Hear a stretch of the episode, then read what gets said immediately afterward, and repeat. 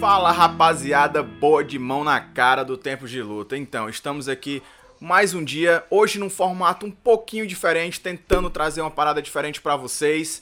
É, vocês estão vendo que é, eu, tô, eu tenho um celular de costas, vocês estão vendo minhas costas também. Hoje a gente tá aqui diretamente de Belo Horizonte com um dos participantes do nosso podcast, Alex de Paula. Alex, seja bem-vindo a esse novo formato. Se apresenta aí pra galera, pra eles entenderem a importância de ter você aqui com a gente. Fala aí. Galera, fala, tudo bem?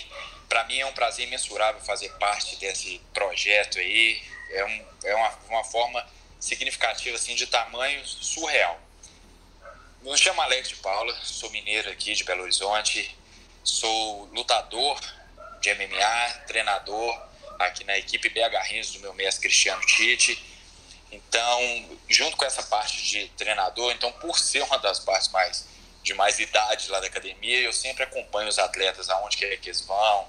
É, minha última via, viagem mais recente, recente foi para a China, viajei para Sochi, levei o Roger para lá, fui com o Brunão, fui lutar também no A C B, lá, na, lá, na, lá em...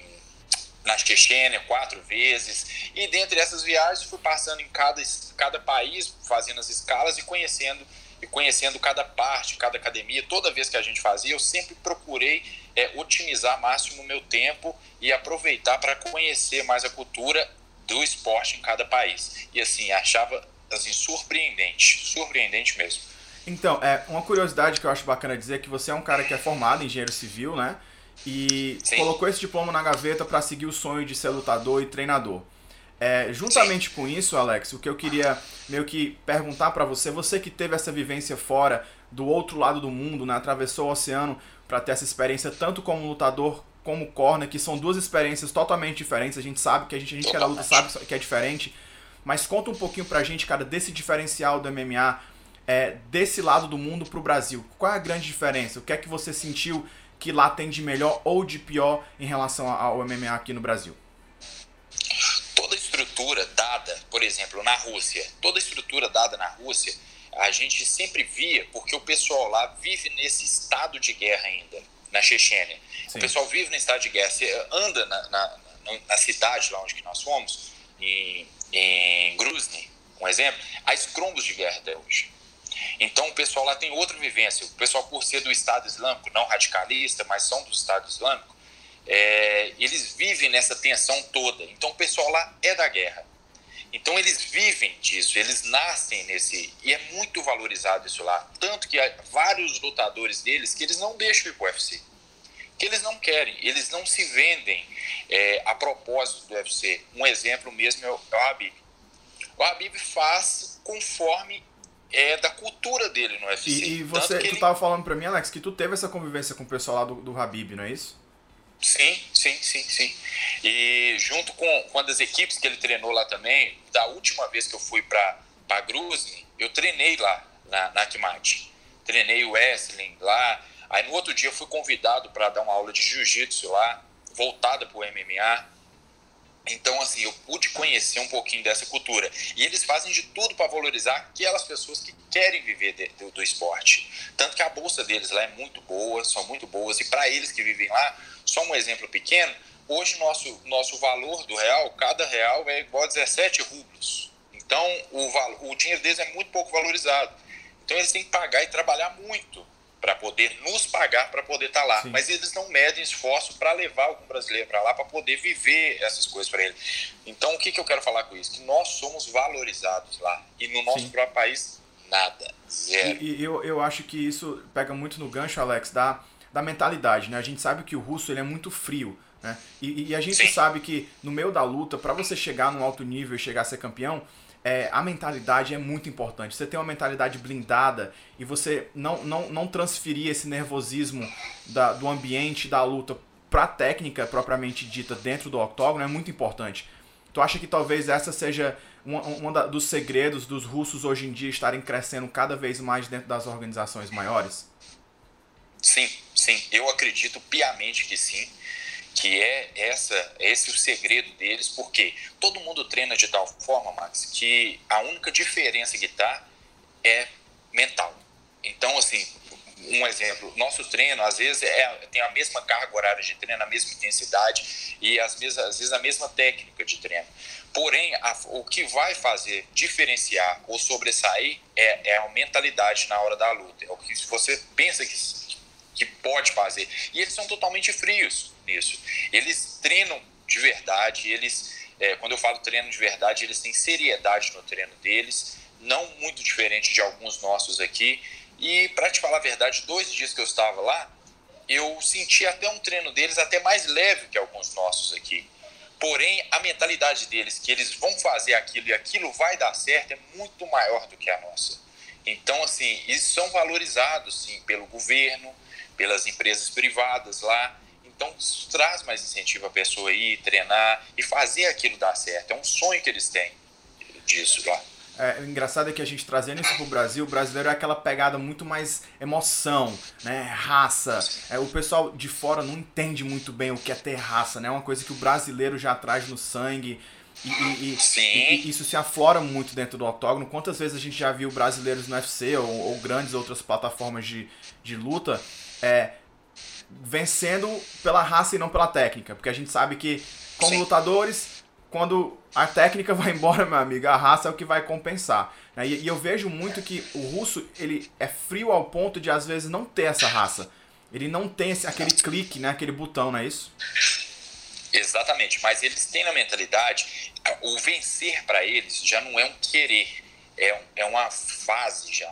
Então, eles só precisam chegar até aquela fase. Já é um ponto já que eles acreditam que eles vão chegar lá. Já é uma realidade para eles. Só é questão de tempo. Para nós, não. Para o pessoal, a maioria dos brasileiros, será que eu vou vencer? Será que eu chego lá? Não, tem essa poderia dúvida, acontecer né? vários... Tem sempre essa dúvida. Então, para eles, não. Um exemplo disso é, é assim, bem recente, bem próximo de mim. Eu gosto muito de citar ele, o Borrachinha. Cara, o cara tem a mente blindada. Eu sou sparring dele. Já dois campos que eu sou sparring dele. Mais do que ser amigo dele, eu sou sparring dele. Eu comparo ele muito a esses russos. Eu até falei com ele, conversei com ele a última vez, que eu comparo ele muito.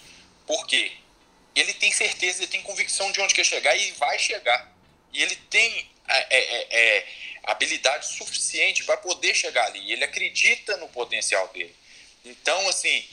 É esse ponto de acreditar, e a sua mente está blindada a tal ponto de não deixar nada nem ninguém te interferir. Um exemplo, se você quer o cinturão do U F C, ele está falando, você não pode deixar uh, o décimo do ranking te, te, te, te colo- se colocar na sua frente. Né? Então, os russos são mais ou menos isso.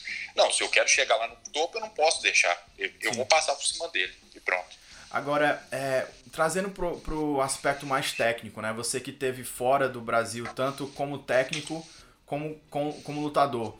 É, uma grande curiosidade até minha também, por mais que eu tenha experiência, acho que você sempre aprende alguma coisa. É, como é que vocês fazem para lidar com o lance do fuso horário? É, a gente sabe que tem esse jet lag quando você chega e o, o relógio biológico às vezes está meio estranho. E aí vem o lance de comida, às vezes a comida não é o que você está acostumado, até a água tem gosto diferente. Como é que você fez como lutador e como técnico para conseguir lidar com essa situação? É, teve algum imprevisto? Aconteceu alguma coisa que, que é legal de falar? Todas as vezes. Por exemplo, na, na Chechênia, que é o A C B, eles sempre, dificilmente eles chamam algum lutador com mais de um mês de antecedência. A não ser como do lutador já se destaca no, no evento, Sim. aí eles já marcam com antecedência e já, já chamam com antecedência para dar tempo de treinar. Mas a maioria, isso eu te falo, mais de noventa por cento do pessoal que vai, eles sempre são chamados com quinze dias de antecedência. Ou seja, há aquela, aquele, aquela perda de peso já que começa errada. Então, para você ir para lá, alimenta tudo diferente. Eles dão um alimento totalmente diferente, que é voltado mais para eles, que é, é, tem muito doce. É, cara, é um negócio totalmente diferente do nosso. O que, que é, é, é prudente e viável a gente fazer? Igual a maioria do pessoal já faz. Leva alimento daqui. Sim. É, assim, logicamente que é, é, é sacado. É, não tem como levar, levar tudo, né? De... Não, não tem como, mas assim, soro tem como se você levar para não usar o deles. E eles fazem isso, Marcos, é tão engraçado falar, eles fazem isso exatamente assim, para servir como de escada para os lutadores deles. Sim. Para você chegar lá e perder. E é uma cultura tão grande deles, de você, na Rússia você ganha de três formas. Você, ou você finaliza, ou você nocauteia ou você mata. No ponto, ninguém ganha lá, não. Eu vi duas pessoas ganhando no ponto, mesmo assim, ficou selecionado, ou ficou três rounds por cima ou bateu muito, mas não ganha. Então, assim, eles fazem de tudo isso para os lutadores deles ganhar. Na China já foi um pouco diferente, a gente foi com uma semana de antecedência. Uma semana, é, a gente, nós chegamos lá com uma semana de antecedência para conseguir se habituar, é, é, porque é um fuso horário de treze horas a mais, para conseguir se habituar nesse, nesse, nesse fuso horário mesmo, na alimentação deles. Porém, era interessante comer lá na, lá na China é, somente fast food, ou se não, Nossa. alguma coisa do fast food. Porque é o mais seguro, né? Era mais seguro, porque lá é terrível. E cada culinária, é tão engraçado falar, porque cada culinária, depois que a gente acabava a luta, a gente procurava conhecer o país, assim, ao certo. Mas na Rússia não tinha nada que me agradava, não. E nenhum lutador brasileiro que foi pra lá, viu? Aí eu te, aí eu te pergunto, Alex, é, essa diferença entre Chechênia e China, eu sei que é uma diferença bem grande, né? Tipo, cultural principalmente, Sim. né? A gente sabe que os chineses é, são bem mais bitolados, digamos, com a parte religiosa, com a parte de respeito, né? Como, como é que foi essa experiência na China, assim? Então a gente falou muito sobre a Rússia, só que eu tô muito curioso sobre a China. Ó, lá na, lá na China, o pessoal é, é totalmente voltado, não só a parte religiosa, essa parte todinha deles, mas eles é totalmente voltado para essa área de te... que eles não exigem. A primeira menina que foi buscar nós lá era uma tradutora, que ela estudou em Macau, a parte de Macau é colonizada por portugueses, então, assim, eles falam português, mas, assim, hoje em dia é mais habituado o mandarim mesmo. Sim. Mas as faculdades lá ensinam português, então a, a, a Elisa, que foi nos buscar lá, ela falava português, e eu perguntei ela sobre essa parte religiosa, e eles falam que eles não acreditam nessa parte religiosa, eles acreditam em ciência, totalmente voltado para a ciência. Totalmente voltado para a ciência. Então, assim sendo, é, eles, eles é tudo muito prático. Lá não tem uma teoria que fala que o caos, no caos você se reorganiza, é Sim. a China. Um milhão e meio de pessoas, num, numa extensão territorial daquele tamanho, você vê, lá não existe. Então, por um, eu, eu nunca vi um pessoal ser um país tão comunista e tão capitalista ao mesmo tempo. Engraçado, né, cara? Então, assim, é, não, não, é, é totalmente diferente, assim, é, é, se contrapõe as ideias, assim, a todo tempo lá. Então, assim, porém, a organização deles, cara, é, é de forma, assim, absurda, absurda, absurda. E esse respeito que eles têm, a alegria de estar nos recebendo, é, assim, tremenda, bicho. Principalmente os mais novos. Os mais antigos, não, não faz nem questão. É, eu acho, eu acho muito importante é essa, essa parte do respeito da China, porque é uma coisa que falta um pouco aqui, né, no Brasil. A gente, a gente tem, é, a gente tem carência nisso. É, é, a gente consegue perceber que trazemos lutadores de fora e valorizamos, às vezes, mais os de fora do que os de dentro, né?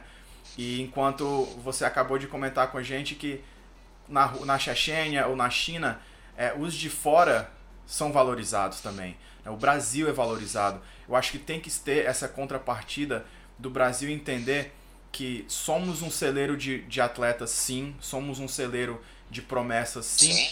A grande diferença é que essas promessas, elas estão saindo do Brasil para serem valorizadas fora. Ou seja, quantos lutadores a gente passa a conhecer no Brasil quando o cara já tá no U F C? Ou seja, ninguém sabe, ninguém ouviu falar do cara. Cláudio Hannibal, ninguém tinha ouvido falar do Cláudio Hannibal na vida. O cara já tava na, em Londres há um tempo, apareceu no U F C, pô, brasileiro, Cláudio Hannibal. Quem é Cláudio Hannibal? É o cara maluco, entra no octógono, tá finalizando, nocauteando todo mundo. Então, assim, é, tivemos um exemplo claro, é Jackson Tortora no, no Future, né? Um cara que ninguém conhecia, era dono do, do, do, do, S B, do, do cinturão do S B C na Sérvia, chegou, nocauteou em catorze segundos o maior nocauteador da história do Future. Então, Alex, muito obrigado pela sua conversa hoje, cara. Foi sensacional ter você com a gente. Agradeço por você fazer parte do Tempos de Luta, nesse formato diferente, nesse formato novo. Então, galera, comentem se vocês gostaram desse formato novo. Só a minha cara, ao invés da cara bonita do mendigo do Thiago. O Alex aqui com a gente. Alex, muito obrigado por estar com a gente, cara. Considerações finais? Eu que agradeço imensuramente. Olha, obrigado, Max, por ter esse projeto aí. Thiago, um profissional de tanta, a Vika, a Carlinha e todo mundo aqui da B H Rins aqui. Muito obrigado por acreditar aí, eu espero estar somando e multiplicando cada vez mais aí com vocês. É isso aí, valeu, rapaziada. Demais. Estamos terminando mais um episódio. Rapidinho, quinze minutinhos, conversa bacana com o nosso brother Alex. Continuem com a gente, comentem se vocês gostaram dos, do, desse formato novo. Sigam, cliquem, curtam e é isso. Valeu!